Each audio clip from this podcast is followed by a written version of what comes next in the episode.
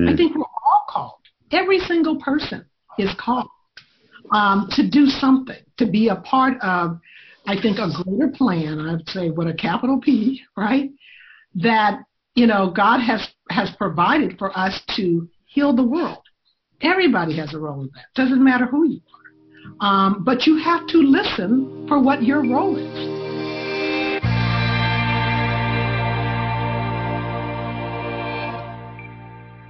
Hey there, everybody. My name is Tom Bushlack, and thanks for tuning in to episode 9 of Contemplate This Conversations on Contemplation and Compassion. This interview is with Dr. Loretta Coleman Brown, and she describes herself on her site as an embodied spirit, writer, speaker, heart and kidney transplant recipient, former psychology professor. And I consider each day to be a walk of gratitude, trust, and hope. I am a strong advocate of forgiveness as a healing force in the world and an essential tool for experiencing the peace and joy in your heart. I think you'll find it particularly interesting to note that she has survived both a heart and a kidney transplant because she has a strong spirit that shines through in her voice. And I think this is a testament to the mysterious ways in which the body is empowered by surrendering to the deeper force of spirit or Sophia, as she likes to refer to her friend and guide. Dr. Brown is also a graduate of the Spiritual Guidance Program at the Shalem Institute, which was co founded by Dr. Tilden Edwards, whom I interviewed in episode 3. She now shares her wisdom with others through writing, speaking, spiritual direction, and leading retreats. You can, of course, find links to her website and publications on the show notes page at thomasjbushlack.com forward slash episode 9. That's the word episode and the number 9. Loretta has also become an advocate of the work of Howard Thurman. I've come to think of Howard Thurman as one of the most important figures in American history that very few people have heard of. In fact, I'm a little embarrassed to say that it wasn't until nearly 10 years into my academic career in theology and ethics that I even heard of Howard Thurman. His writings, in particular his book Jesus and the Disinherited, first published in 1949, were an inspiration to the nonviolent activism of Dr. Martin Luther King Jr. and the civil rights movement. Legend has it that Dr. King always carried a copy of this book with him when he traveled and when he marched. Loretta and I discuss Thurman's work and his ongoing significance for today extensively in this interview. And you can link to some of his works and a blog post by Loretta introducing Thurman on the show notes as well, which again is at thomasjbushlack.com forward slash episode 9. Finally, I'm always grateful for your ongoing support for the podcast, which is really starting to grow fast. The last time I checked, we were close to te- over 12,000 total downloads. Uh, reviews on iTunes, Google Play, and Stitcher are particularly helpful, especially if you leave a written review about why you love the show. So thanks to those of you who have already done this. And if you are so moved and you have the means at your disposal to do so, free will donations help me to keep creating, hosting, and spreading the podcast and the other free resources on my website. You can donate at thomasjbushlack.com forward slash donate. And all donations are secure and your privacy is protected. A special thanks also to those of you who have already made an, a free will offering of this kind. All right, without further ado, let's get into my interview with Dr. Loretta Coleman Brown. Well, Dr. Brown, thank you for being here with us on the podcast for Contemplate This. Great. Thank you so much for inviting me. Yeah. So excited to hear your own story and contemplative practice and how you're sharing that with the world. So, to get started, why don't you tell us a little bit about yourself, your background, how you came into this world of contemplative prayer, and, and what you're up to now? All right. And you can go as far back as you want if you want to start with where you grew up and all that fun stuff. Well, I actually grew up in Pasadena, California, and as a little girl, I really was drawn to um, going outside. And I can remember as young as four years old, if there was wind, particularly a windy day, I would ask my, you know, mom or dad, could I go outside? And they were like, uh, okay, but uh, how about uh, you put on a jacket? Um, and I and I think uh, I've just been a contemplative from the beginning, but didn't have a name for that. Um, but I love to be outside with the birds and wind and um, all those kinds of things. That stillness in nature. Um, I think there were certain family members and friends who thought I was a little weird, and they would often uh, ask my parents, "Well, what is she doing out there?" And uh, you know, of course, I wasn't doing anything. I was just enjoying um, sitting out in the wind. So, um, so I started, you know, very early with that. Um, I also went to Catholic school, so uh, we did a lot of praying, right? You know, as I'm sure you may be aware of. Um, praying, you know, as soon as we got there throughout the day. And um, I'm very grateful to my parents for sending me to Catholic school um, because it gave me this orientation to God from a very early age. It was not something unusual to have this connection with uh, something other than myself. And so I think those two things, um, this uh, this this desire to for stillness, for um, for uh, uh, being outside in the wind, and somehow or later I realized that that was my earliest connections with uh, spirit. You know that to me that's the Holy Spirit moving through um, the trees and the you know the the air out there. So that and um, the uh, orientation towards God very early on, I think began me down this contemplative uh, pathway. Also, um, as you may be aware, you know, very uh, mass can be very quiet. Large churches can be very still, and so, you know, I you know would go to mass at various times, sometimes early in the morning, even before school. And you know, there were, again was that kind of quiet stillness. So I've been a lover of silence, of stillness, um, of solitude for a long time. Mm. It makes me. I started this collection a few years ago of noting um, words in other languages where the the meaning of wind, breath, and spirit is all in one word. And I, have found about eight different languages so far where that's true. Um, so it's interesting that you just intuitively connected to um, to that sense of, of presence or spirit in the wind. Is there any particular moment that really stands out for you that you can remember like vividly as a child? Um, not really. I, I, I think that it was the consistency. That is, anytime, and of course in Southern California we have what are called the Santa Ana winds, which are a little bit warmer. Um, but anytime I saw a nice gust of wind outside, um, the trees, you know, swaying um, in the wind, I just had this, I, I don't even know how to describe it, but desire to go sit out there in the wind mm. and just feel the wind sort of blow through my hair and on my face. Um, and I think uh, there perhaps were times when it was um, very settling. I mean, you know, and there, you know, I didn't have the noises from um, inside the house like the television that might be on or the pots and pans in the kitchen. You know, it was just quiet and, you know, I just, I think I just felt nurtured by the spirit. Mm. Uh, there in the wind. So it wasn't like there was a particular moment. It was many moments. anytime, yeah. Yeah. anytime I, you know, had a chance. And of course, uh, even now, if I if there's a nice breeze out there, um, I'm looking. If it's cool, I'm looking for a jacket. If not, I'm just gonna go out there and sit um, and enjoy that. You know, enjoy that wind.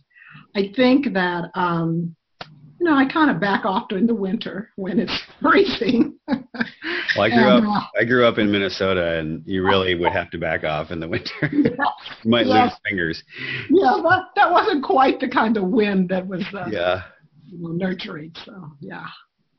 So uh, those nature experiences and early Catholic school experiences, what was your family's um, spiritual practice or religious tradition like? Was that similar? Well, actually, um, I, my mother became Catholic, so we could go to Catholic school. Oh, good and, strategy. Um, well, you know, my parents did not like the local public schools. They felt like, you know, they weren't the best option. So my father actually was um, three or four generations African Methodist Episcopal. And so that is the church that my parents were attending um, before my mother became Catholic, so we had to go to Catholic school. And then, of course, from the time that um, I started first grade, I had an older brother, so it actually started before then. Um, until high school, I, you know, attended Catholic school, and on occasion we would visit my father's church, um, the, you know, the First AME Church of Pasadena, California, and it was such a distinct contrast for me that sometimes, you know, people uh, moving with the spirit or, or or standing up and clapping scared me.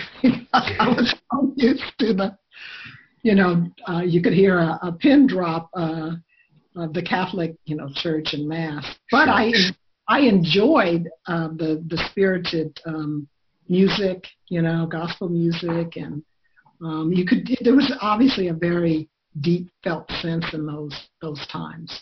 So um, so I did that until I graduated from high school, and then I I started exploring um, other churches, other kinds of experiences, um, from attending a probably 25 member Catholic, uh, Baptist church in Santa Cruz, California. I mean, really small. Yeah. Um, sometimes we didn't even have anybody playing any musical instruments. It was just kind of, you know, foot patting and uh, yeah. rock. um, and then uh, to a, a, very large um, AME church in Cambridge, Massachusetts, where I was going to graduate school, St. Paul's AME, uh, which was filled with um, students from MIT, you know, mostly African American students from MIT and from the professional and graduate schools at Harvard. And so it rocked every Sunday. um, and it was it was just also a delight to be able to interact with people in a business school or the school of medicine or whatever. So mm. had some great uh, times exploring, um, uh, you know, sort of different forms of worship and um, spirituality um, in those places. Um, and then, of course, you know, as a university professor, each time I moved, you know, I found different, um, usually Christian communities. Um, but I will say that when I was in college, um, I had uh, a professor, Jan Willis, who actually taught um, my uh, roommate and I how to meditate. And uh, she's a Tibetan Buddhist scholar. Okay. So we actually had beads and we had a Sanskrit chant and we chanted to the deity Dorje Sempa. um, and, uh, you know, which is the deity to end all suffering. And so it was really my first introduction to, I would say, spirituality as opposed to religion. Mm. And I will always be grateful to her for opening that door because it gave me an opportunity to really explore all kinds of spirituality. Um, I was able late, later to, um, I did TM um, as I was graduating from college. Um, Transcendental meditation. Transcendental meditation. Yeah, in case people listening don't know oh, what TM means. Yeah. yeah. Well, you know, such a common name then, right? You well, know, and it sort of still is if people are immersed in the contemplative meditation world, but mm-hmm, not mm-hmm. everybody knows. So, um, and and I, you know, did TM for a while, but I had difficulties with um, using a Sanskrit um, chant, or I should say mantra, that I didn't know what it meant. And, mm. you know, I wasn't saying anything, right? So I, I assume I wasn't. Um, and so I kind of, you know, left that for a long time. And it really wasn't until, hmm, I'd say, the mid 80s when I picked up um, more of a contemplative you know Christian uh, approach with um, more contemplative prayer.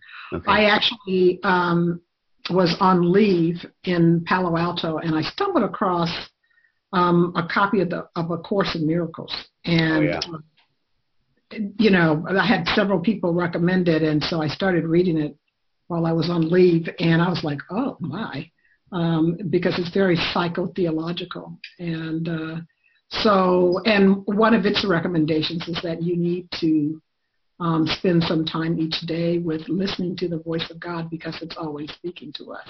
Mm. Um, so um, that began a you know a, a completely different journey of um, exploring more contemplative spirituality. Cool. Okay, well, there's a lot that I hope I can loop back to and remember in that. Um, but I want to go back to something you said, or a juxtaposition almost in your experience that I find really interesting which is between the kind of the silent contemplative and the the more kind of active spirited forms of worship that you that you it's from listening to you it sounded like you found the spirit moving in both. And there's there's a there's a debate almost uh, i think a healthy debate but a debate nonetheless within christian contemplative practice um, that some uh, might say it has to be silent. And others might say, no, the contemplative experience. Um, and I know you're familiar with uh, um, her book. I'm forgetting her name now. Barbara Holmes. Barbara Holmes. Yeah, that um, that the more kind of active, noisy forms of worship can also have a, a kind of interior silence included. So, what's your thought on that that debate, for lack of a better word, or your, how you reconcile that in your own experience? Uh, I think both are true. And I think, unfortunately, when people want something to be a particular way and say, well, you know, it's only, you know, through silence that you can actually have these, this contemplative experience, um, is unfortunate. Um, I, I have read uh, Barbara Holmes's book, and I think she makes a point that if we're talking about contemplation, if we're talking about that moment where we connect with something much greater than ourselves, or we have that uh, uh, experience of unity or oneness. I mean, you know, Maslow, um, uh, Abraham Maslow used to talk about it as having a peak experience, right? That sense of oneness.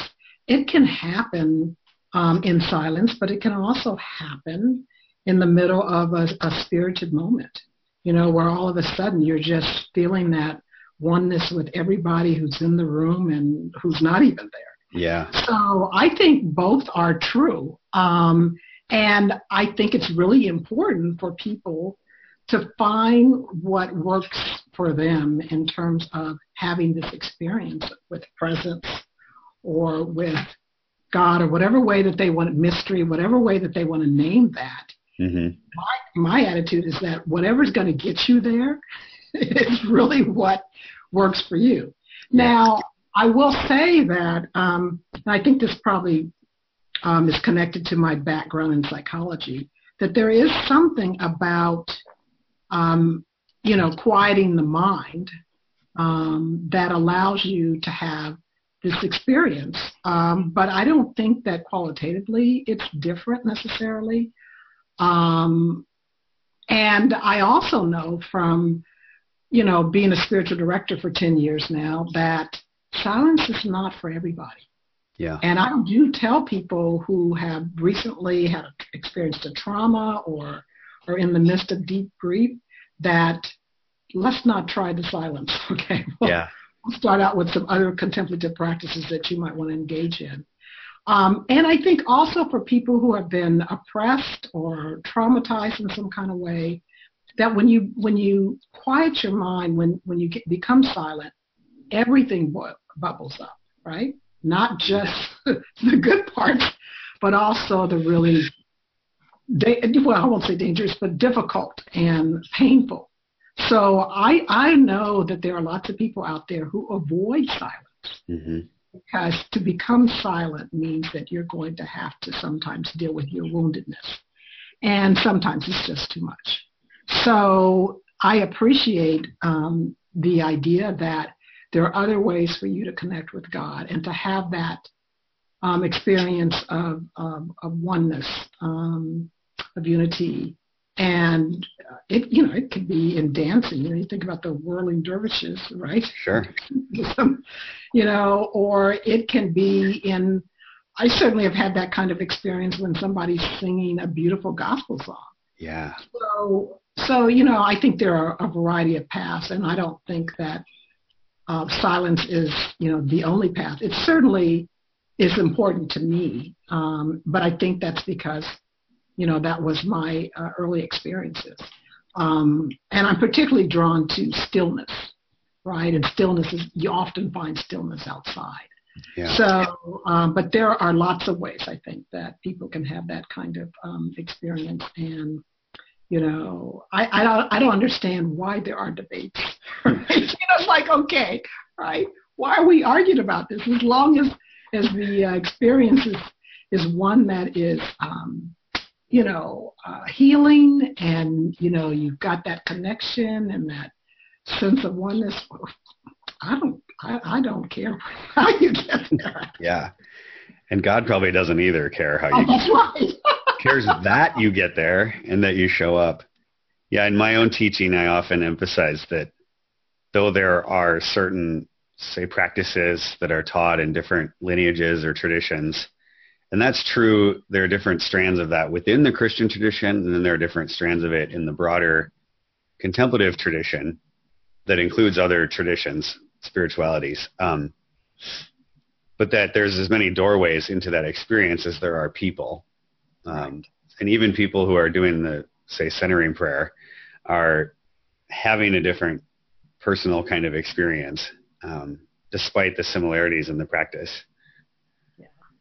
You know, and I think that um, what's m- most unfortunate are those members of the Christian com- community who perceive meditation as something from the East, mm-hmm. um, and something that you know I've had, you know, people come in and say, "Well, my pastor said this, you know, meditation stuff is devil worship," you know, from the East, and I'm like thinking, "Oh my God, goodness, what such deep ignorance!" Because you know we do have a rich contemplative tradition within Christianity. And you know from be still and know that i am god in the psalms right to, to many other references. And it's just so unfortunate when people think that that is something that came from someplace else. You know there is an um, agency now called the trust for meditation who's dedicated to you know um, uh, because you're you're connected with them but just dedicated to helping people understand yeah you know roots uh, our Western roots of, of, you know meditation and contemplative prayer. So I'm rooting I'm rooting for more of that. Right? Yeah. so and, but I do I do think that um, you know there's there's this other issue of I think that uh, there are certain individuals um, as pastors who probably feel that if you can make a direct connection with God, why come to church, right? Well, I and think there's always been yeah there's always been a kind of dangerous edge to contemplative prayer, um, and it's it's managed to hang on because it's so clearly of the spirit when it's genuine. Right. But yeah, I think there is a bit of institutional distrust. And and for me, I think that, um, and for many people that I work with in spiritual direction, um, the contemplative prayer deepens one's relationship with God and as they begin to listen more frequently and more deeply, they're called to a variety of things. It may be to communal worship, it may be to action in some kind of way. Um, there's lots of things. But the point is, are you listening? Yeah. That's to me the most important part. Yeah. Well, I'm an oblate of St. Benedict as well, because um, I was sort of formed by the Benedictines, especially in college. Mm-hmm. And um, the first word of the rule of St. Benedict is listen. And yeah. so it's important to keep that in mind as kind of the, the contemplative stance. Yes, yes. And I will say, um, and I think I picked this up probably from the Course of Miracles, that there is a phrase in there that uh, mentions, it says, you know, there, uh, that that phrase from the Bible that says uh, "many are called but few are chosen" mm. should be all are called but few choose to listen. yeah, that's a good way of putting it. Mm-hmm. Yeah. Hmm. So you've mentioned a bunch of different kind of strands of contemplative practice that you've been exposed to, and then you mentioned earlier something sometime around the 80s, kind of coming back into that. So what what was that process like for you? What's um, is there a particular like form or style of contemplative prayer that you practice? Is it more idiosyncratic? Just kind of curious where what that looks like for you. Well, it has evolved over the years. Um, I was so grateful when I started seeing um, people offering centering prayer because I was like, oh my, finally we're going to get there, right? In Christianity, there's actually going to be something that people can can do. So mine has, uh, you know, evolved over the years in terms of. Um, I think that I've tried, you know, mantras. I've tried um, the centering prayer approach, where you know you go back to the Word. But more recently, um, I have what I engage in because I've been doing it for about 30 some years is um, I call it the stillness practice. So my idea is to try to still my mind and quiet my heart so that I can hear the voice of God. Hmm. And I know that that voice is not going to be in words. It's the silence. You know, the language of God, I think, is silence. But I can feel that connection. And it doesn't always happen, you know, when I sit down because, you know, we have days when it's just chatter, chatter, chatter, chatter, chatter. Oh, yeah. And then there are other days when you just have this wonderful experience of oneness and, you know, all is well in the world. Um, so, uh, but I, what, what I understand is that what's most important is that I am consistent in my showing up for prayer.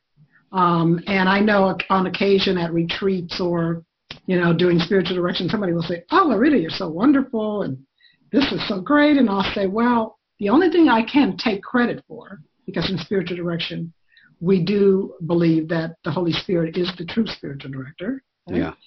But um, the only thing I can take credit for is showing up for prayer every day. Mm-hmm. I can take I, I can take credit for that part. you know, the rest of it really doesn't belong to me.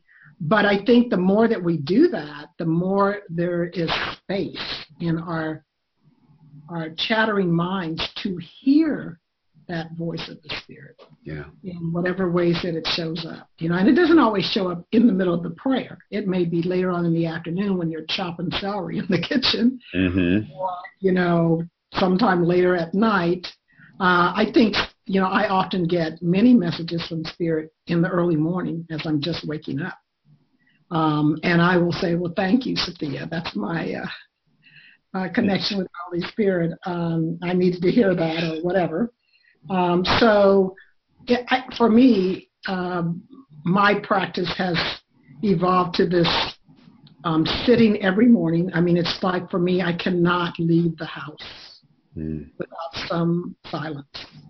Um, and um, and and you know, sort of stopping and pausing maybe for just a minute um, during the course of the day, um, but also for yielding to spirit or surrendering to spirit, you know, decisions. You know, I don't. I try not to make any decisions myself anymore, and I find that is probably one of the best decisions I've chosen because, you know, I don't think, and I'm, I'm sure I'm not alone in this, but half the time I have no idea what's going on, you know, and to assume that I w- know is, uh, you know, I think the uh, utmost in arrogance. So I have tried to back way up and just you know, uh, move with the guidance of the Spirit as much as I can. Now, is it does it take practice? Yes, a lot. uh, but um, the more that I do that, you know, the more things kind of just show up when I need them, or um, I'm I'm much more peaceful and joyful, even in you know in the in the middle of uh, crises or trauma. And actually, people tell me all the time, you know, I just you know I need Loretta to come so that there's some calm in the storm or something, mm-hmm. right? And I just think that practice over and over again over the years, you know, just allows you to just that's the way you become, yeah. right? And that's yeah. the way I. It's rare that I'm you know, sort of caught up in the chaos of something. Um, and I also have learned as well to turn down um, the volume on the outside world. And so I'm very committed now to teach people more about inner listening and to turn down the volume on the outer world because it's, you know, just the news is toxic. Yeah. And um, the less that I listen to that, I give it maybe, you know, the, the evening, whatever, 15 or 20 minutes, whatever it is, 30 minutes. Um, I watch enough, you know, local news to make sure I'm not violating some new ordinance. but outside of that, it's like, oh, let me turn down this this volume. And I should also add is I try to do a silent retreat at least twice, maybe three times a year. Mm. I'm about to leave on one on Sunday four or five days of just get off the grid totally. Nice. Yeah. It's funny that you mentioned that idea of turning down the volume on the outer outer world. I've been more intentionally doing that myself recently because I've found that um, you know if I tune into particularly the news cycle, um, and I we don't even really have we don't have cable at our house. It's, we mostly have, you know, like movies is about all we use the TV for. Um, but even when I'm like at the gym and I see the what I call the infotainment uh, industry, which is low on the info and high on the attainment. Um, like even with the volume turned down, I just get anxious. It's like these talking heads that are just trying to keep us all kind of fearful and distracted and um, so I I have found a lot more um, calmness uh, and saying, okay, we're going to be okay as a nation and a world. Um, but we it would help immensely, I think, for all of us, even as citizens, to tune that out a little bit.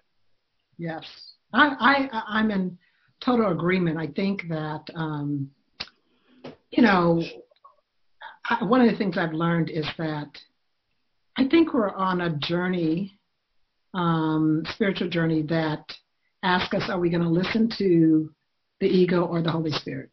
That's sort of the choice.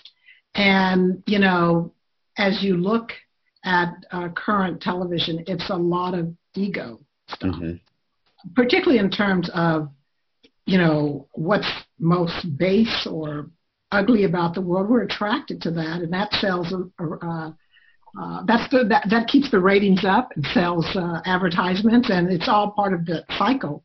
Um, so that you know something like this conversation today is not going to make the news. um, all the times in the in the course of a day that people are actually acting loving towards each other is not going to make the news. Now, do they have a little segment sometimes about you know good news or something? Yes, but but if you if you look at that in proportion to the rest of it, it's minuscule. Yeah. So, yeah. but it's but it's understandable. You know, our egos are very distractible. They're very um, they often attack. You know, we attack ourselves or other people.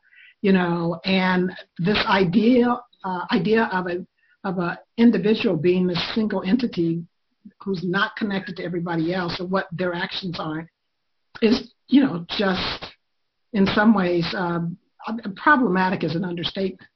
So uh, I, I am finding that the more that I'm listening to spirit as opposed to all of that, whether it's going on inside of me or outside of me, mm-hmm. is my saving grace. I mean, you know, and I think right now we're in a in a time or an era where um, the ego has center stage, and it's and and if you want to know what an ego looks like, we're seeing it right now. Right? This is yeah. it. Collectively. Yes, yes, collectively.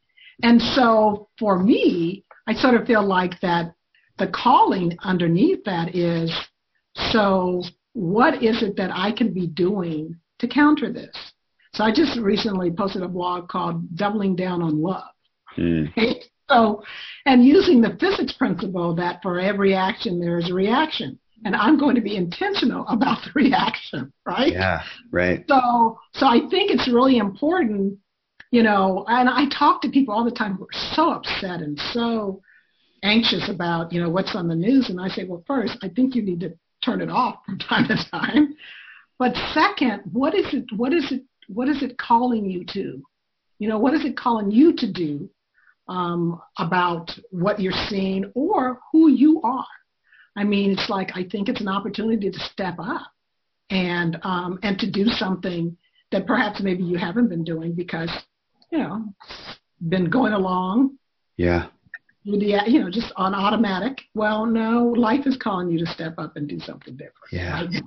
yeah well and i think too as you've been talking that turning down that volume is is a it's a small little thing that maybe doesn't seem that significant but it is a it's a nonviolent act right it's def- it's defusing that cycle taking myself out of it and then doubling down in the opposite direction um, that stri- I, strikes me. I told you before this interview that one of my goals was to finish reading um, Thurman, Howard Thurman's Jesus and the Disinherited, and I did.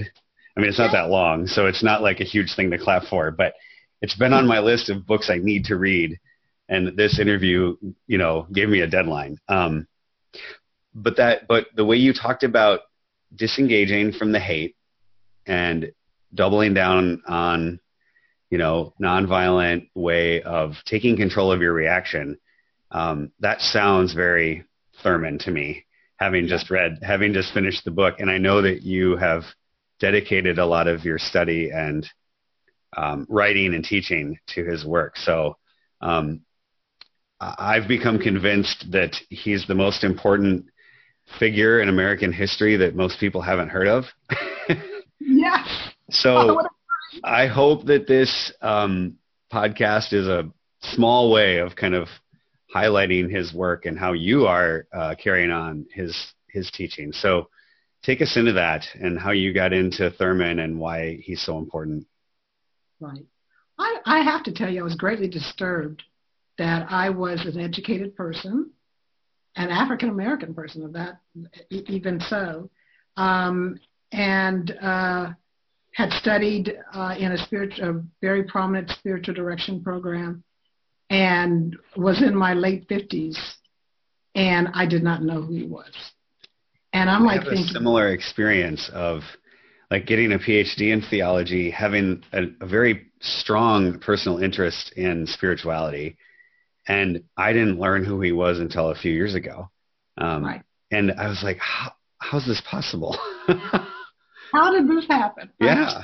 And I have to say, um, as I've been out, particularly in the last year, just retreat after retreat or talk after talk, um, you know, people hear him because I play his voice, um, and they, you know, begin to listen uh, about his life and the wisdom that he had, and they're like, they rush the stage and say, "How did I? How how has it that I have not heard of this man?" Mm-hmm. So so I was finishing up my spiritual direction program, and I had to write a final paper. And uh, and I remember uh, talking to a friend of mine who's a, a pastoral counselor, former pastor of a church, and I said, you know, I just went through this program and I studied, you know, uh, Saint John of the Cross and Teresa of Avila, these mystics. I said, don't we have any African or African American mystics? I mean, come on. so he said, you haven't heard of Howard Thurman? I'm like, no. He said, well, you need to go find out about Howard Thurman. so um, I, I, I think I first um, may have bought his, his autobiography with Head and Heart, the autobiography of Howard Thurman. I started reading and I'm like, oh my God. Um, and then uh, I bought uh, Meditations of the Heart for my husband. Um, and we started reading them and I'm like thinking, this is, uh, this is amazing. And so um, I wrote my paper. I finished my paper um, because I, I, really wanted to talk about um, his notion of inner authority, which is just amazing. um, and its role in spiritual direction. And then I later published the paper um, in Presence, which is the International Journal for Spiritual Direction, and uh, happened to be um, uh, in a uh, prayer circle, contemplative prayer circle with uh, Carl McColman, who's done a lot of work on um, Christian uh, spirituality, um, mystic and Christian mystics, and um, you know he he talks a lot about um, Thomas Merton and um, Julian Norwich, et cetera. But anyway, we were having a conversation. He said, you know, uh, maybe we need to do a praying with the mystics, you know, kind of uh, thing together. But nonetheless, he actually uh, referred um, someone to me to do a um, a retreat on the connection between Howard Thurman and Martin Luther King Jr. Yeah. for for their um, Martin Luther King Jr. Day celebration. So that was the first one that I think I did in 2016. Um, and you know, they there are these lovely connections because Howard Thurman actually went to school with uh, um, Martin Luther King Jr.'s father. They were both at Morehouse at the same time. Okay. And then, um, of course, uh, he wrote Jesus and the Disinherited, which Martin Luther King Jr. read while he was in seminary. And he was like, wow, right? Yeah. And then, um, then King uh, ends up at Boston University um, working on his doctorate. And at the time, um, Howard Thurman, uh, I guess it was probably during that time, Howard Thurman was recruited to um, teach there as their first black faculty member and dean of the Marsh Chapel. So they crossed over a year. Um, Howard Thurman was hoping that maybe King would go and replace him at the church that he founded, um, the Church uh, Fellowship of uh, All Peoples, which was an uh, intentional interracial church that he founded mm-hmm. in San Francisco. But um, I think King was much more moved by the book um, Jesus and Disinherited and really encouraged him to get, you know, become very active with the civil rights movement. And it is said that he carried it with him whenever he marched. That's so what I've heard, yeah. Beautiful yeah. connections. The other thing, though, is that uh, I suspect that because of um, King's courageous actions, uh, Thurman sort of is a bit overshadowed in sort of American history. However, he's the one who, in 1935, went to visit India. He and his wife and uh, two other people spent six months in India, and they just before they left, they were finally able to sit and talk with Gandhi, and it was so it's so fascinating. There's a book that's just devoted to, uh, to that uh, pilgrimage. Oh. Uh, uh, but um, you mean that he wrote, or that somebody else wrote about him? Uh, no, he didn't write it. Uh, okay. Another two two other people wrote it. I think it's called Visions of a New World: Howard Thurman's Pilgrimage to India. Okay. Um, and so uh, basically, uh, they had like a just a small window between the time that they had to leave and um, they could go talk with Gandhi. So, but they so they got on this train and uh, they got in like four o'clock in the morning. Um, but I think they only had like I don't know what it was, three or four hours until they had to catch the train back. Mm-hmm. So his wife and friend um, Ed uh, Carroll went off to, t- to sleep but Thurman went with Gandhi and they started talking. Gandhi had all these questions about, you know, slavery and how did people survive it and just, you know, uh, what about voting? What about interracial marriage? You know, and so uh, Thurman basically gave him the basic uh, Negro history lessons, right? so, you know, he sort of, you know, brought him up to date. And then they talked about, um, you know, notions of nonviolence and uh, civil disobedience um, and it was just an amazing meeting. And somebody had, you know, the forethought to actually write it down, mm. you know, take notes, um, which, you know, were later published. Um, but um, they basically, um, Gandhi basically said to him, you know, at the end, he said, you know, perhaps this notion of nonviolence will be realized through the actions of the Negroes in America. Yeah. Uh, that was sort of his, yeah. his hopeful prophecy. Um, and uh, Thurman, uh, uh, you know, had a, a vision while he was there at Khyber Pass, sort of a pass um, from India into Afghanistan and realized that those all of those people there were his brothers and sisters. Um, and that's when he knew that he needed to go um, come back to the United States and, and start this interracial church. Mm-hmm. So, um, but he's really, you know, some people refer to him as the spiritual architect of the civil rights movement. Yeah. Yep. Because it's not clear whether or not, if he had not written Jesus and the Disinherited, if there, you know, if it had, if it would have turned out the way that it did. Yeah. So that notion of civil disobedience, and you know, as you read um, Jesus and the Disinherited, um, Thurman talks about the importance of the love ethic. Yeah. Um, and this notion of people understanding that they're holy children of God. His grandmother, who was a slave, felt that that notion kept her from, you know, falling apart. This idea that this uh, visiting preacher would tell them, he would preach to them and then say, um, You all are not niggers, you are not slaves, you are holy children of God. So she then, in turn, um, instilled in young Howard Thurman that you are a holy child of God. You know, no matter what anybody else says to you, that is your primary identity. Um, and I think having that kind of identity really helps um, children and adults move through um, life in a very different way, especially if you are a member of a oppressed group. Um, and it's sort of similar to my experience of the nuns telling us we were all God's children. Mm-hmm. That's what I learned, you know, from first grade on. And so some of the things that came at me later, I kept thinking, hmm, this doesn't fit with, you know, yeah. My own sense of being a holy child of God. So, but Thurman says in Jesus and the Disinherited that um, our goal is to love people into knowing that they are holy children of God. Which, uh, and he and Gandhi both agreed that, you know, violence is just attack and it just escalates. Yeah. So, but if you can actually find that center within yourself and move from that place, and, and, and you sort of begin to see his influences on the training of civil rights yeah. marchers, right? Um, but but holding to that quiet center place.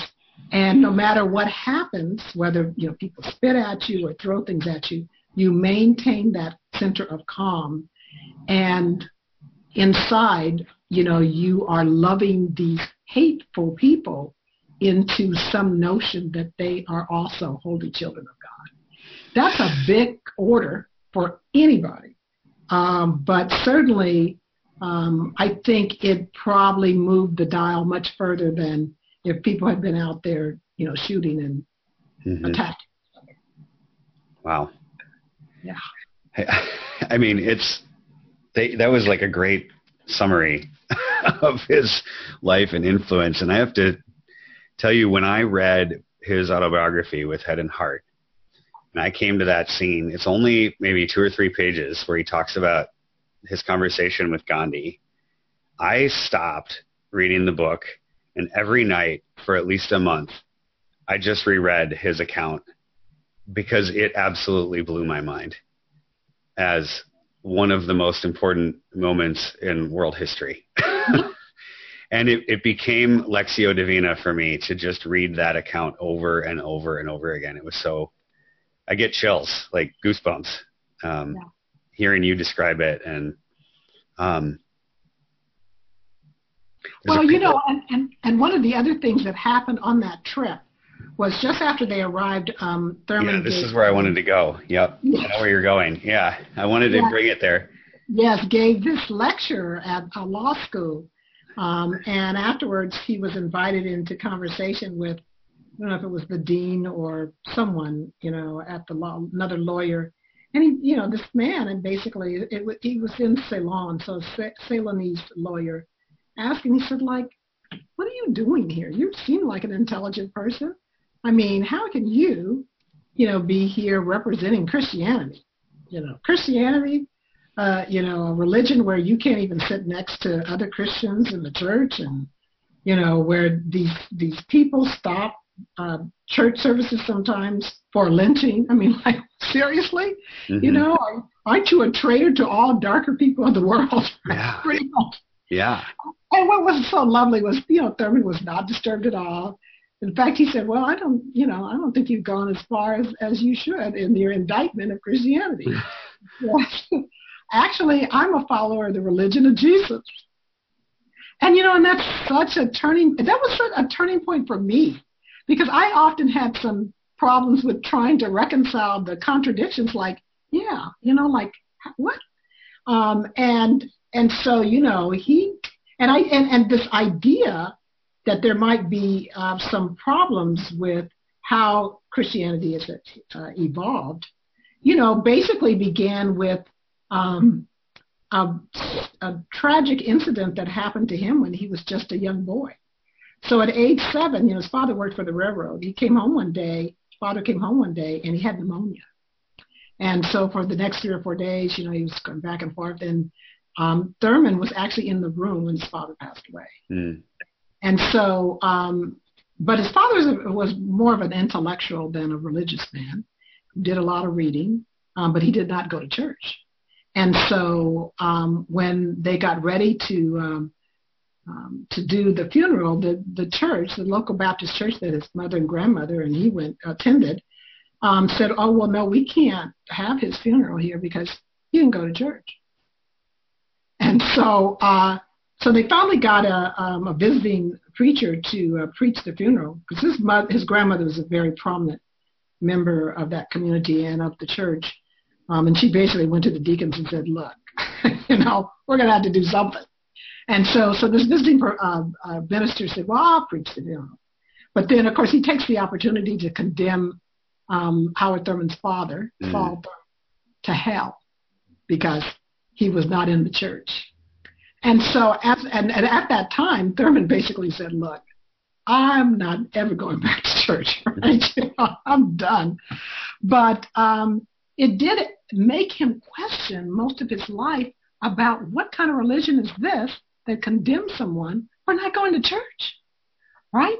Um, and then you know began to see these other contradictions, and and you know you can actually listen to some of his comments about Jesus and the disinherited on the uh, in the virtual listening room that they have, you know, the digitized uh, tapes of his sermons and lectures um, on at Boston University. So this is a digitized library. But he says that you know he he Jesus was a companion for him for years, and that he he prayed to God, but he talked to Jesus. Mm. And um, and he said in his um, experiences with Jesus, it was nothing like what he was seeing played out in the Christian church in the United yeah. States at that time. Right? Yeah.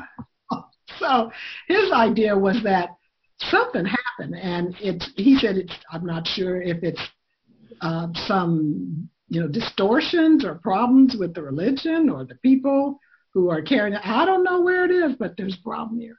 Mm-hmm. So and and you know jesus and disinherited is basically the result of his trying to understand you know what's going on with christianity well and one of the things that i'm really struck with having just finished the book like many really profound ideas it's deceptively simple but he does not he refers in that book to the religion of jesus and unpacks what that means in his interpretation um, and then distinguishes that from you know the the racist practices and, and thoughts that accrued to the Christian tradition that are not congruent with the religion of Jesus. And that is such a simple, small shift, but it's really powerful for kind of working to to purify, you know, what's essential to this spiritual religious tradition and what's cultural baggage just like in our contemplative prayer, you know, like Thomas Keating talks about evacuating and unloading the unconscious. I think there's a similar kind of thing that happens collectively when enough people are engaged in this critical analysis in the context of prayer. Um, so I, that that has really st- stuck with me as a really powerful. Um, I don't want to call it a concept because it's that reduces it to merely an intellectual thing. Right. I don't know what to what the word is, but it's. I don't think there's a yeah. word. That's, part, that's partly because it's so transcendent. It's so into another way of, of of looking at things or another reality that there is no word for it, Yeah. right? You know? Yeah. And, and I think that um, you know this idea that well, you know, there's Paul, and he had a totally different experience as a citizen of the state. That it's not surprising that he might, you know, say some things that sort of help to reinforce the status quo of the time Yeah. you know and he doesn't necessarily attack or accuse him he's just saying you know this this may be be what happened is that you know you have someone who who takes up the mantle but has had a very di- different experience than jesus did of being an oppressed jew in a roman occupied state Yeah. so um i think that um and and his you know and i i just feel like howard thurman was just like brilliant beyond himself or time Way ahead of his time. Yeah. Oh, Yeah. and I mean, and I think he's very relevant now, right? More so He's ahead now. of our time still. Yeah. Oh, listen, in, in, I, I don't want to digress too much, but in his um, book, The Creative Encounter, he's talking about neurotheology in the 50s. Mm. it's like, you know, but he, you know, he doesn't necessarily call it, he doesn't name it neurotheology, but that's Sure. what it is, right? Yeah. Because he if you have enough encounters with God, it's going to change the way in which your brain works, right? You know. But anyway, Huh. um, but but I think that um, this um, this idea that Jesus was um, was in that transcendent space as well, and that his focus was really on the inward center of people, on their spirits, and not their conditions, and not you know sort of like don't let anybody take your spirit or your mind, and if they know what kind of insult to hurl at you that is going to disturb you and make you do something perhaps violent or get you killed under those kind of conditions, Mhm. then they have you.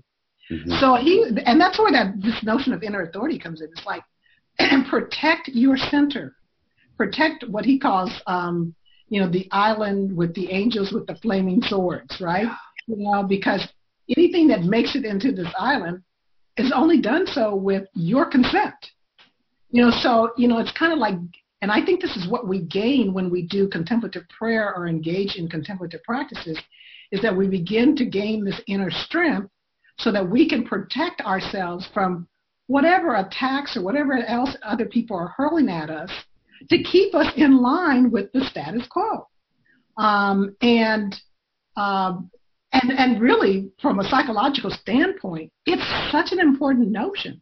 It's like if somebody has your mind, if somebody has your spirit, you belong to them after that. So what he's saying is that Jesus was trying to liberate people at that level, you know, and to help them to understand that they were holy children of God, and that if they could hold to that, you know, if they could not be defined by the Romans as poor Jews or whatever else that people want to define people as, but that as, you know that you can hold on to this this inward center um, and live from that place as opposed to from these other definitions of self, then you you know are free. You're liberated. It is true, you know, liberation theology. Even and I don't even I don't want to I don't even want to use those terms because again it reduces it to something else. Mhm. But it's like the more that we know who we are in God, we the less um, um, imprisoned or um, what's the other word that I wanted to use? Um, uh, uh,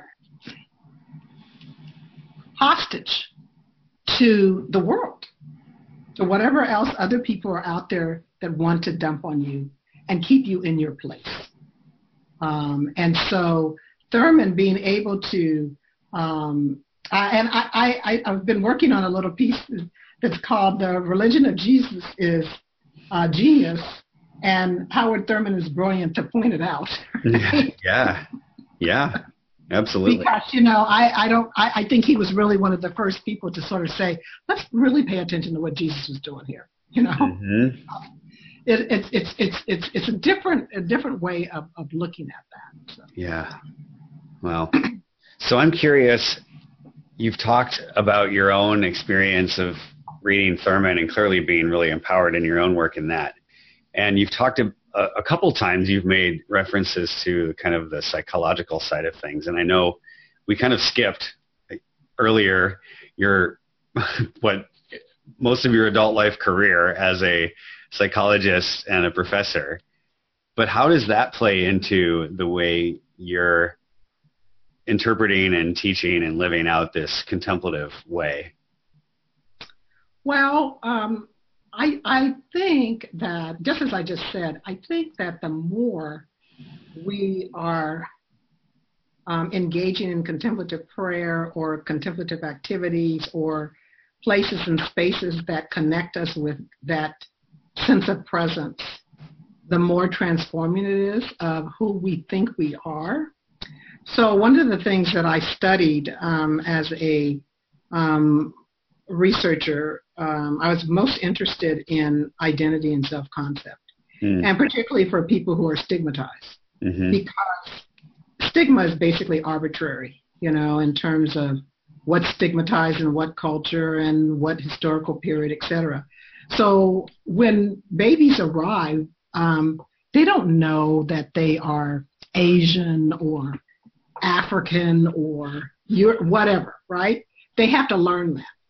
So, and, and to put it in Richard Rohr's terms and other people who have talked about um, true self, false self, you have this container and all the things that, that society believes and media believes and your parents believe, it all goes into this container as people communicate to you who you are.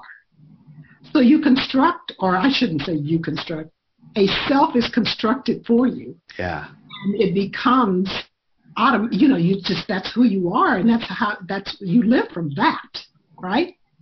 So the more you can open up another pathway, um, maybe a more direct connection with God, I think it begins to, to it allows you to begin to cultivate a more spiritual self, right? And begins to kind of expand more because you know whatever you focus on expands.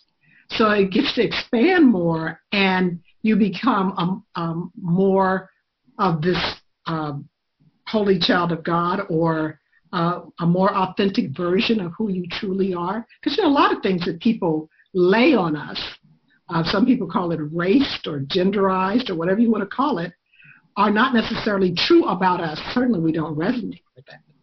And so, the more that I've engaged in my contemplative practice, the more true I am to myself, my real self and not to this constructed self that people thought I should be, you know, as a result of whatever categories I was in, whether they be female or African American or professor, you know, yeah.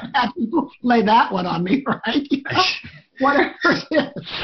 Um, the, the, and their stereotypes and their expectations. And, you know, I always say that identity is negotiated in the interaction. So if somebody comes at me with something mm. uh, that's not me, I come back with who I am, and they have to kind of, you know, uh, restructure that or rearrange that. Um, and so um, I, I, think that, uh, you know, the um, regular practice of connecting with um, presence has allowed me to be transformed from the inside out mm. and uh, move through the world more powerfully because I'm not being tripped up by other people's notions of who I am. Mm-hmm. Um, that doesn't mean I have to correct them. That just means I need to be who I am. And they either get corrected or the person walks away or whatever. yeah. Yeah. But it's but it's very and they they are doing that based on who they think they are. Um, and so to give you um, uh, uh, an example that many people can can understand, many people, many men believe that they have to be better than women. That's just embedded in the meaning of being a male. Or many people, uh, many white people believe that they have to be better than a black person because that's embedded. We don't talk about it, but it's sure. embedded in the meaning. It's right? implicit. Yeah. Yeah. So then when you encounter someone who counter contradicts your stereotypes about that category, you either have to discredit or dismiss them. Sometimes people will attack them, but um, in the better circumstances, they're transformed. Mm-hmm. Because then they have to go back and question what was this meaning that got embedded into this identity. That's a false identity in the first place. Um, you know, there uh, in, in in my work on um, identities, and I talk a little bit about this in the chapter um, called uh, "Dissecting Racism: Healing Minds and Cultivating Spirits and Living into God's Dream." Um, that uh, pe- people um, operate from these notions, and um, and so they're constantly having to prop up whatever it is that they believe about who they are. But when they have an encounter, then that means that they either have to change the self, which then becomes the basis of reality for them. Mm. And that's why, you know, because one of the questions I ask is, why is there so much animus around, you know, race? You know, people are angry. Um, and, and in part, it has to do with the fact that you are threatening my notion of reality when you show up in a way that's different than I expected you to. Yeah. Right? So, um, and that works for all kinds of categories um, and, and all over the world. I mean, it doesn't necessarily have to be just, you know, gender or race. I mean, in another culture, it might be, you know, one tribe versus another tribe or, you know, one region of the country versus another region of the country. So, you know, it's operating all the time. Um, and um, that's, I'm a strong advocate of people um, pursuing and working on their spiritual selves. You know, it's just something that gets ignored somehow or other um, along the way, even though, you know, people may go um, and engage in all kinds of um, religious training or perhaps maybe in Bible study or whatever. But what do you know of yourself as a spiritual being? Um, and so the more that we are, are, are looking into that um, the more that we can excavate that, because basically I think of this constructed self as something that covers that up. Mm-hmm.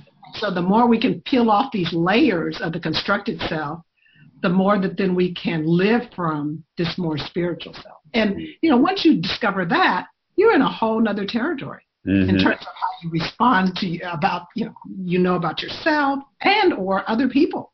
Yeah. You know, other people become less threatening.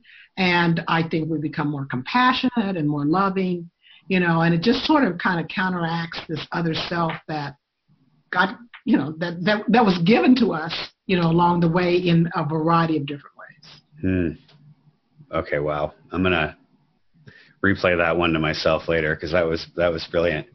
But I, I was thinking about the the different kinds of encounters that you were describing and how in, in those encounters if we don't have a touch point for that spiritual self where we can be in control of our response, I think that's often where we get triggered into trying to this this person or this encounter is threatening my sense of identity or what I think about the world.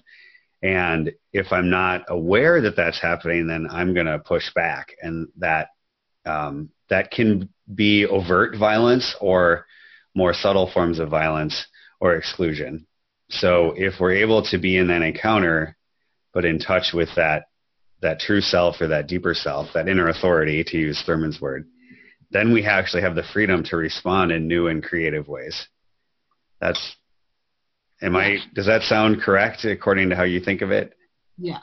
Yeah. Um, and then I want to extend um, Thurman's notion a little bit more, and I've been doing this uh, more frequently in retreats, and that is that so one side of the equation is the protection of that inner self.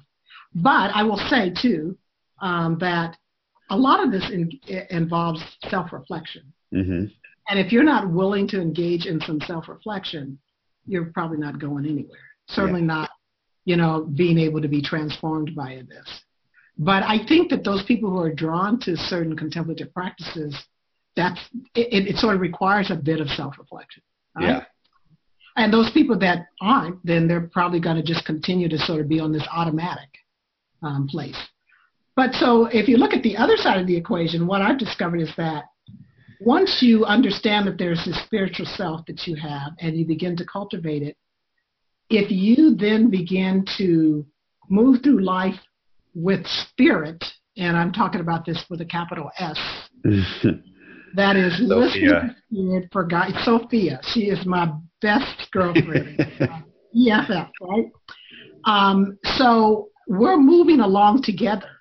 And as a result, we are able to move through more difficult situations because I am not depending upon my own understanding, to use a scriptural term, but I am listening for guidance, listening for the words, listening for the actions that I need to engage in so that a more healing outcome occurs. So um, to give you an, and I think it's very useful for people who are perhaps are involved in an abusive relationship or mm. or a person who's um, on the job with you know perhaps a unkind boss or supervisor or uh, perhaps it's a young person who wants to make a decision that is against what the family wants them to do. If you can engage with sophia and and she's guiding you about what to say what to do and when then you can begin to be free of these kinds of circumstances and uh, move towards living a life in which you are living out your calling. Hmm. I think we're all called. Every single person is called um, to do something, to be a part of, I think, a greater plan. I'd say with a capital P, right? That you know God has has provided for us to heal the world. Everybody has a role in that. Doesn't matter who you are. Um, but you have to listen for what your role is. I spent half of my life thinking, oh, I'm going to be the next Freud. when I discovered, you know, about 25 years ago, when I was I, I was having a heart transplant, hmm. that I that was not my role. So, for example, I was having my own Garden of Gethsemane experience at my house. like, you know, I mean, we're down to the okay, we're gonna have to do this. Oh my God, you know, and and I'm like, oh God, why me? Why me? And this little voice inside of me said, why not you? You know, maybe this is your role in the plan. Maybe you're not. Maybe you didn't come into this lifetime to be the next Freud. Freud was Freud. He's already taken care of that, right? You need to be Lerita, and maybe having this transplant is what is part of your role in the plan. Mm. And I, I, I tell you, Tom, that every single thing associated with that, you know, uh, insurance, medical, medication cost, um, being off, all of it was taken care of. And so here I am now, mm. 23 and a half years later, right? And I think part of that was for me to get through all of that so that I could be a living testimony to moving and listening to Sophia right? It's right there. It's like we have the red slippers on already, right? We don't hmm. need all that stuff. Mm. But most people don't realize that they walking around with this internal resource available available to them anytime. Mm. But you know, and I understand it because I was off doing my little ego trip for a long time because it was about making a name for me, right?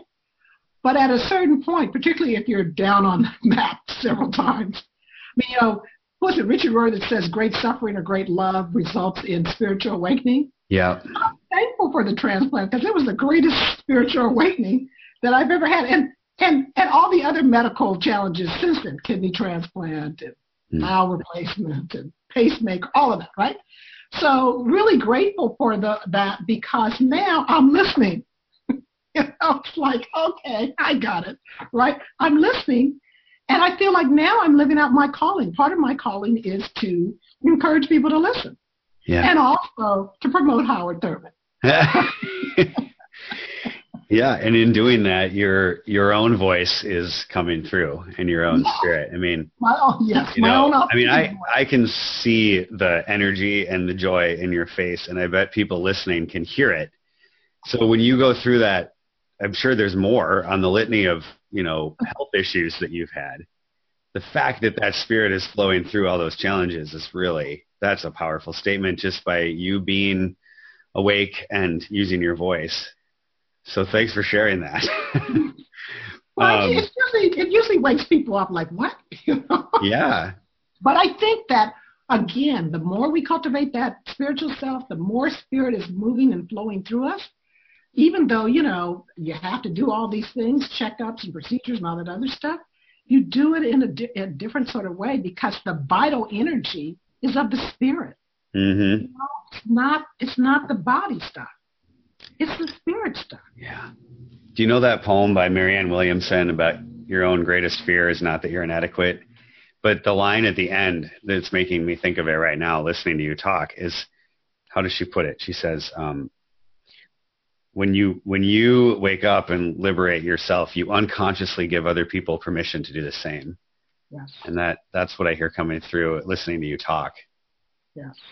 Well, you know, the last couple of retreats I've done, people have come up to me later and said that was transformative.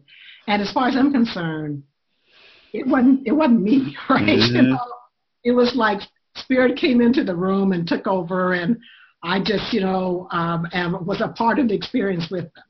And and now it's like I feel like it's not about me promoting myself. It's about me promoting something that's going to help heal the world Right. and I just happen to be the conduit, the me- messenger. Um, and it's so much more joyful that way, Mm-hmm. and it's it's it's it's uh, liberating because I don't have to do all the stuff, right? I don't have to be on Twitter and Facebook every day promoting something because when spirit is moving, she will set up everything that you need to be doing um, uh, right on time. Mm. I, and so, you know, I mean, I, you know, will will partake every now and then, but I don't have to. Yeah. Yeah. Mm. But I mean, it takes. I mean, I, I think it takes a, a certain amount of practice and a certain amount of trust Yeah. um, in that, in in in spirit, to be able to then live that kind of life. yeah. Absolutely. And, and I've been, like I said, I've been on the mat a couple of times, and I was only by, as far as I was concerned, it's only by grace that I woke up, right, from whatever surgery I was having. Mhm. Um, and so I realized that it's not me, Yeah. you know. I'm not, and certainly not in control of it. Yeah. So here's something I'm thinking about while we're talking. Um, so something that the civil rights movement um, and and Gandhi's movement in India did particularly well that I think is rare is um, they they harnessed all of the the transformative encounter and inner strength that you're talking about it, and they did that in a way that was public and social. They created spaces where people of any background could step into that was Mhm. outside of the narrow confines of their culture and Mhm. its and its blind spots, its hatreds, right? Um, and I think we're so damn hungry for that right now. Yes. Where do, you, where do you see that happening? I mean, I, I hear it in listening to you. I know it's happening lo- in local movements and things like that, but where, where do you see it? Well, first, I want to just say, and I, I can't take credit for this quote. I think it's by Bernard Alvarez. It's a social movement without a spiritual base is just an angry mob. Hmm. And so, one of the beauties of the civil rights movement and even of the movement in India was that there was something. So it, it was for some higher purpose, right? And um, and it was grounded, you know, in spirit. Um, and I think when something is grounded in spirit, just like I just said, you're moving with spirit. It it has a certain kind of force and energy to move things in a certain direction. Um, and so today, I think, uh, uh, particularly the movement that is interested in the relationship between contemplation and compassionate social action is one of the ways in which there can be movement, um, transformation. But again, you're doing it with spirit. You're not doing it on your own accord. And uh, what is most useful is, uh, you know, surrendering to spirit about when and where, you know. And I and I mentioned to people quite a bit, um, particularly in the with the civil rights movement. Not everybody was on the street. Yeah. There were people who were cooking. There were people who were taking care of kids. There were people who were putting people up. And so people knew their roles. And the beauty of Howard Thurman is that he knew he was not Martin Luther King Jr. He, that was not his role. You know, he was at the March on Washington, but he was not a speaker. You know, he understood that um, his role was to be hold the spiritual space. Mm. All these other people that he influenced. You know, I mean, and he influenced a number of people in the civil rights movement. So, um, and and to, to, to give you a, a, such a poignant example, you know, um, Martin Luther King Jr. was um, stabbed in 1958 by a deranged woman in Harlem, and he said he had a visitation, which I think that um, how I, I recently read uh, him saying that he had certain clairvoyant sense, um, and so he had this visitation around King, and so he went, uh, he packed up and went to visit him. Um, I think in the hospital, either in the hospital or Montgomery, I can't remember which one, but um, and he said, you know, this movement that you have started or is going has has taken on a life of its own. And I really do think you need to take some time uh, to think about what your role is going to be in that. Mm. Um, and they say it's one of the few times that King took some time off. I don't know if it was six weeks or six months, but he did, or some quiet, you know, and some reflection. Um, and then soon after that, he went to India to study, you know, the principles of nonviolence. Wow. But so, what's important, and I cannot overemphasize the fact, is that yes, there are all kinds of ways in which we can move the world forward, but it needs to be in concert with spirit. Um, because, as far as I'm concerned, and I, I would agree this about myself, I don't know what's going on. Mm. And I don't, I don't, I, I can't, I can only see the picture from my view. I can't see the bigger picture, right? I do believe that there is a bigger picture, there is a bigger plan that is way beyond me. And to think that I know what is the best thing to do at any time, again, it's just ridiculous arrogance on my part. Right? You know, that, you know, to know what might need to happen in five years or what happened someplace else or what, I just, I don't, no one has all that knowledge, but Spirit does. Mm. And so when we choose to listen for what it is that we are being called to do and to go do that. I mean, certainly in my lifetime, I have been engaged in on the street demonstrations. I don't do as many, you know, as I used to just because I have physical limitations and I don't need to be locked up in a jail without my medication, right? So, so I understand, like Thurman did, that that's not my role, but I can certainly write and I can certainly lead retreats and I can certainly encourage and hold the spiritual space for other people who are being called to do that. So it's just a matter of you understanding what you're what you're being called to do, and the bigger core, of course, one is surrendering, right? I mean, what what is what is our, our our little self or our ego? But I want to do what I want to do when I want to do it, and it's that that we have to curb and realize that it's not about me. You know, it's about what it is that Spirit is calling me to do. Um, and to not assume that we always know, you know, what the answer is or what the, or even what the method is. Mm. So um, I would say absolutely this is um, a time, and I assume that we will continue to see um, a variety of, of uh, protests and, and movements but I think, again, and I want to emphasize this, is that we need to pay attention to what is on the center stage, right? That, that, what we're seeing right now is just ego reveling in itself. And some of that, because, you know, we all are projecting, not all the time, but a lot of time, what in that that we're seeing is something in us that we need to let go of. Mm-hmm. Right?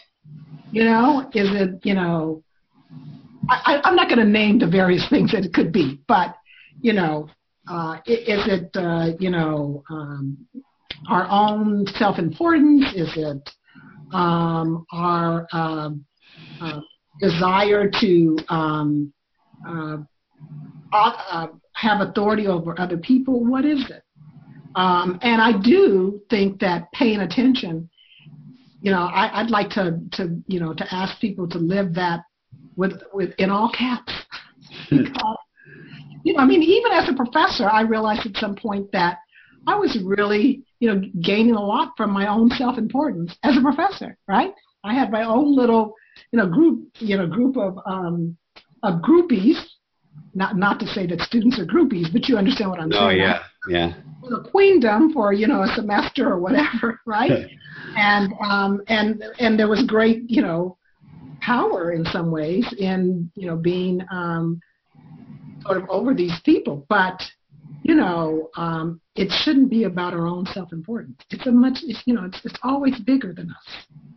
So you know I think that we need to encourage, I mean, we need to pay attention to what's going on right now and say, okay, so what part of that is me that I don't want to look at? yeah, yeah, yeah. Wow.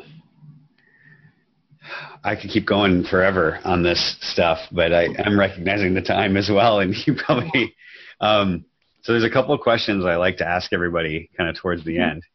Um, and these are like um, fill in the blank Rorschach block test here. Oh. so, um, how would you finish this sentence? Contemplation is. Contemplation is being present to the presence, which is always available to us. I mean, we can have contemplative moments washing the dishes if we're present right? So anytime that we are completely present in the moment, we are having a contemplative experience. Hmm. The purpose of contemplation is all about transforming us from the from physical beings into spiritual beings, at least the awareness of that. Hmm. Is there a word or a phrase that captures the heart of your own experience of contemplative prayer? Peace and joy. Can I use two words? sure. I think I said word or phrase, so yeah. Peace and joy. That I think we were created um, with that as part of our natural inheritance, and my goal is to it, is to experience that all the time, as mm. opposed to fleeting moments. Mm. Cool. So, what's your hope for the next generation of contemplative practitioners? Um, I hope that they can continue the work of transforming the, and healing the world. You know, there's quite a bit that has occurred. Um, there's obviously a lot of work to be done. Um, and I think, um, because I think what's been lying sort of in the un, in the collective unconscious is has been brought up. Mm. And it's feeling of that that I think this uh, young contemplative generation can assist in by engaging in a regular contemplative practice and listening. Hear it. what they are being called to do. You know, there's that famous um, Howard Thurman quote about um, um, don't ask the world, you know, uh, what needs to be done. Um, but what, but but do what makes you come alive, because what the world needs are people that come alive, have come alive. Yeah. Well, that's another way of saying, you know, listen from the inside out about what you are being called to do, and when you do that, you will be more alive, and with more peace and joy. Yeah. Well, I'm fairly confident that people listening are gonna pick up on that and start tuning into that, thanks to your channeling of that spirit. So thank you so much. You're very welcome. I'm going to go back and listen myself. well, you know, I have a, I have a, um, and you know, you can play this as, or whatever it'll be in the notes, but I, I have a book uh, coming out in um, early next year that is called Heart Talk: Learning to Listen to Inner Wisdom. And one of the things that I did to cope with my um, heart transplant was to talk to my heart, you know, in conversation. And the wisdom, you know, that occurs if you just sit down and decide you're going to have a conversation with your heart is incredible. I mean, you know, it's sort of like the entryway to the spirit, right? Yeah. Um, and for those who um, perhaps are not comfortable with those kind of terms, well, then just sit down and have a conversation with your heart because it will tell you the truth. yeah. And, and you know, you can take any question you want to the heart, but it usually will take you a little bit deeper to, you know, the, the root of what it is that you're asking. Um, but they are conversations that I had with my old heart as I was preparing to let it go, and conversations with a new heart from somebody else that I did not know at all. Huh. And so, um, and again, with the emphasis on l- uh, learning to listen to inner wisdom, right? Yeah. Wow. Hmm. So I'm excited about that. Yeah, and such a graphic way of not graphic in a bad way, but like the literal sense in which you're talking about it, like physically transplanting a heart. Um, we forget that it, it is that physical and embodied. It's not just some touchy feely spiritual thing. Right. It, it, dwells there in that physical space. Yes. Hmm. So, um, you know, it, it's just a, a technique um, called active imagination, you know, that they often uh, use in a variety of contexts. But um, I, I, I, was advised to, because um, I couldn't decide whether or not I really wanted to do it, and I was advised to talk to my heart about it. And that just led to a whole another world of, you know, gaining some, again, listening from the inside, right? Um, a sense of inner wisdom, and um, you know, we just have it. It's just all around us. But like I said, the, we need to, you know, continue to practice that listening. Wow. All right. Well, people are going to listen to this and get a lot out of it. So thank you so much for your time. You're very welcome. Thank you so much for having me. I really enjoyed having this conversation with you. Me too. Yeah. Thanks again for tuning in to Contemplate This, and be sure to check out the show notes over at thomasjbushlack.com forward slash episode 9. That's the number 9. For info about Dr. Brown's blog and her publications, and links to some additional resources about Howard Thurman. Once again, I'm so overwhelmed with gratitude for all the support and downloads the show is receiving. Thanks to those of you who have donated, helped to spread the word to others, submitted reviews on iTunes and elsewhere. As always, your support helps me to keep making good stuff for the world, and if you have the means and are so moved, you can submit a secure, free will offering or donation to the podcast at thomasjbushlack.com forward slash donate. Finally, though I haven't mentioned it much on this podcast, I have some free donation based courses that are intended to provide you with additional support if you're seeking to deepen your contemplative practice and to link that with compassionate social action. Feel free to check those out. There is a link to online learning at thomasjbushlack.com, or you can go straight to those resources by clicking over to www.contemplative-u.com. So that's the word contemplative, then a dash, and the letter u.com. Until next time, thanks for tuning in, and may you be well, may you find peace and serenity in your days and in your practice, and may you let your compassionate heart shine out into a world in need of healing. Thank you so much.